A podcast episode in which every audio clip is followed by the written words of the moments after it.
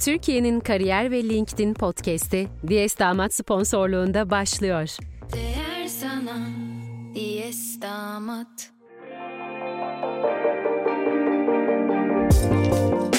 Dijital Kimlik Atölyesi podcast'inden herkese merhaba.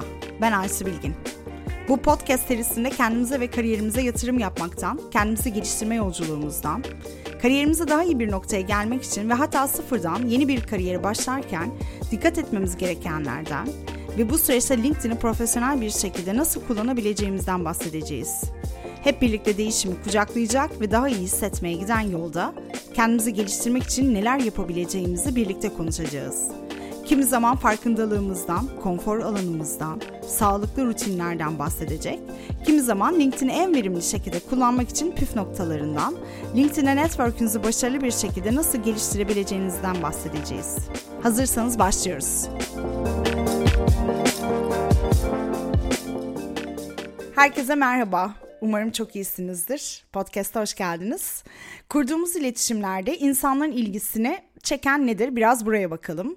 Bir şey anlatırken karşıdaki kişinin dikkatini nasıl çekeriz? Sezonlarca dizileri neden izliyoruz? Tanımadığımız kişilerin bir saatlik TEDx konuşmalarını neden dinliyoruz? Nasıl olur da tanımadığımız kişilerin hayatlarına dair bir saatlik kesitler dinlerken sıkılmıyoruz da okulu bitirmemiz için zorunlu olan bir dersi dinlerken sıkılıyoruz? Bunun ölçütüne biraz sizlerle bakmak istiyorum. Burada en önemli kritik konu hikayeler olabilir mi?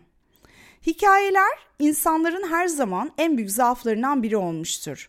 Bizimle hiç ilgisi olmayan kişilerin hayatlarındaki hikayeleri merakla dinleriz. Kurgusal karakterlerin başından geçen hikayeleri saatlerce izleriz. Çünkü hikayeler anlatılan şeyleri kafamızda somutlaştırmamıza yardımcı olur. İnsanlık her ne kadar belirsizlik üstüne konuşulan felsefi sohbetleri sevse de aslında belirsiz olan her şeyi belirli kılma eğilimindedir. Bunun belki de en kolay yolu hikayeleştirmedir. Hikaye anlatıcılığı aslında insanlık tarihinin en eski uğraşlarından biri. Çok eski dönemlerde duvarları çizilen resimler aslında hikaye anlatıcılığının ilk örnekleriydi. Yani aslında kendimizi bildik bileli hikaye anlatıyoruz. Karşımızdaki kişiyi kelimelerimizle duygusal olarak etkiliyoruz. Kendi hayatımızı onun kafasında somutlaştırarak bir bağ kuruyoruz. İstatistiklere göre sohbetlerimizin %65'i, evet doğru duydunuz %65'i kişisel hikaye ve görüşlerden oluşuyor. Aslında hep hayatımızda olan storytelling özellikle son yıllarda hem pazarlama dünyasında hem de sosyal medya dünyasında oldukça sık anılır oldu. İnsanların kendi hikayelerini anlattığı, postların aldığı yüksek etkileşimler, storytelling ile ürün tanıtan influencerların başarısı, hikayelerin ne derece önemli olduğunu hepimize hatırlattı. Hatta TikTok gibi sosyal medya uygulamaları storytelling içeren gönderilerin algoritmada öne çıkarılmasını dahi sağladı. Ee, ben evet kişisel olarak hikayenin her zaman gücüne inanan kişilerden biriyim. Bu durum uzun yıllardan beri değişmedi. Hem kendi hikayemi anlatmak hem başkalarının hikayelerini dinlemek benim için her zaman çok ilgi çekiciydi. Üstelik bunların her zaman çok ilginç olması gerektiğini de düşünmedim.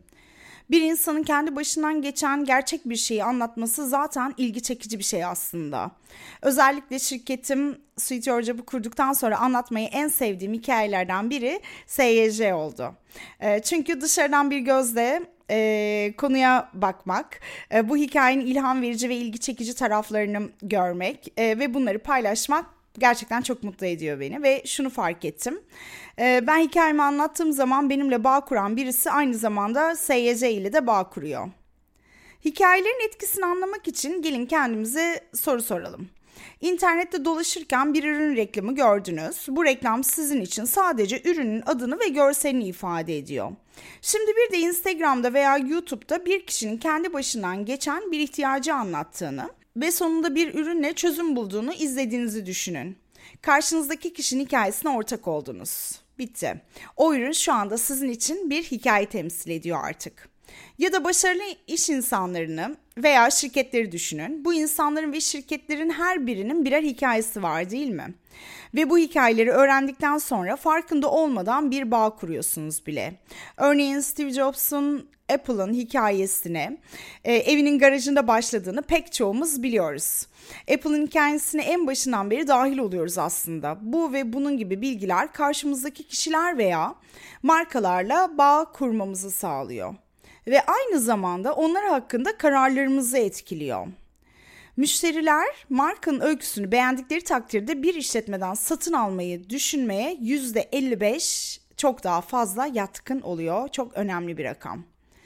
Hikayenin gücünü çok daha basit ve net bir dille söylememi e, ister misiniz diye düşünüyorum. Herhalde istersiniz. Gerçekler bir hikaye biçiminde sunulduğu zaman insan zihninin bu gerçekleri hatırlama olasılığı yaklaşık 22 kat daha fazla. Gerçekten orana bakar mısınız? 22 kat. Sadece bu istatistik, sadece bu veri pazarlama kampanyanızı neyin üstüne kurmanız gerektiğini bence çok güzel anlatıyor. Pekala hikaye anlatmanın değerini biliyoruz. Güçlü bir storytelling o zaman nasıl olmalı? Biraz da buraya bakalım. Evet başınızdan geçen basit hikayeler de bazen e, değer taşıyabilir. Ancak hikaye anlatıcılığında belli noktalara dikkat etmek bizi çok daha üst seviyeye çıkartıyor. Öncelikle bahsetmek istediğim bir şey var.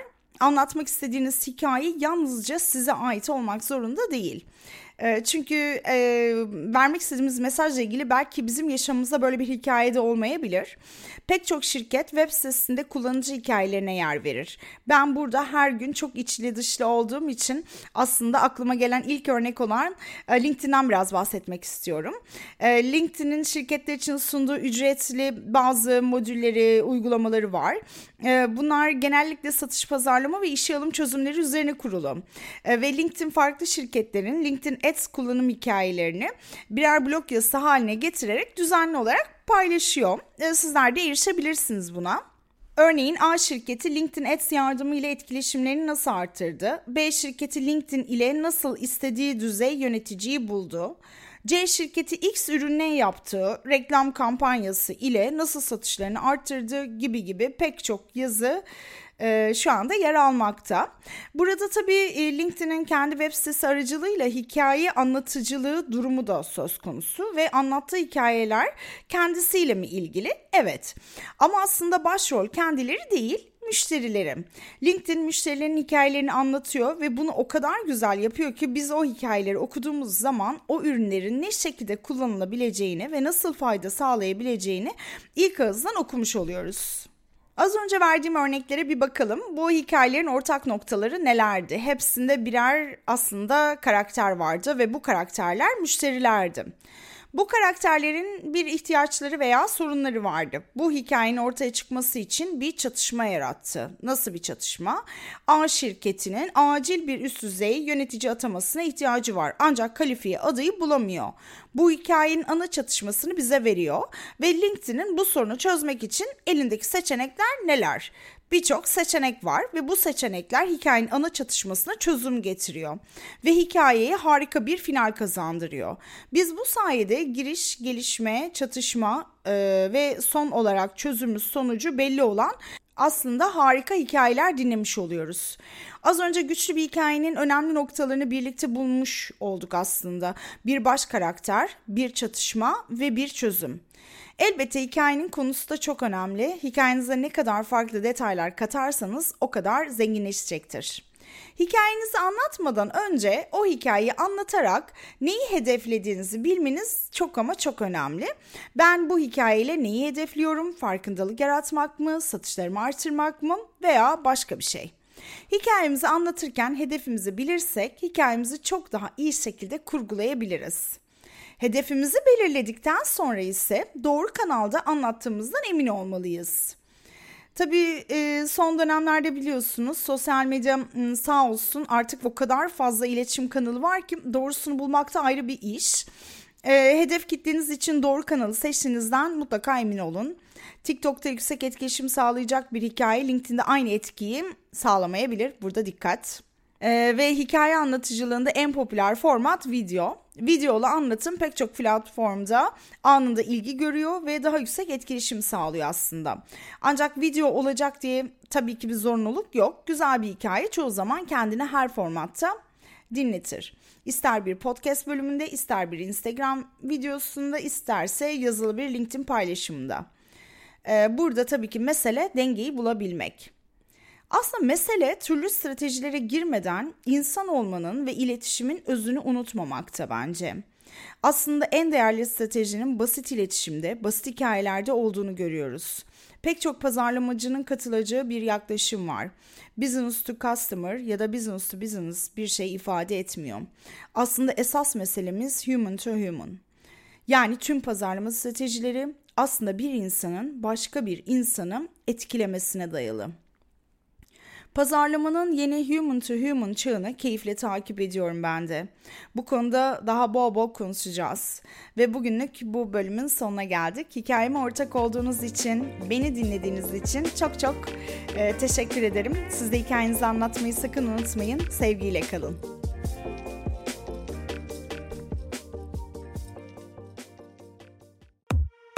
Diyes Damat sponsorluğunda Türkiye'nin kariyer ve LinkedIn podcast'ini dinlediniz. Diyes Damat'la başarı dolu bir kariyer yolculuğu değer sana.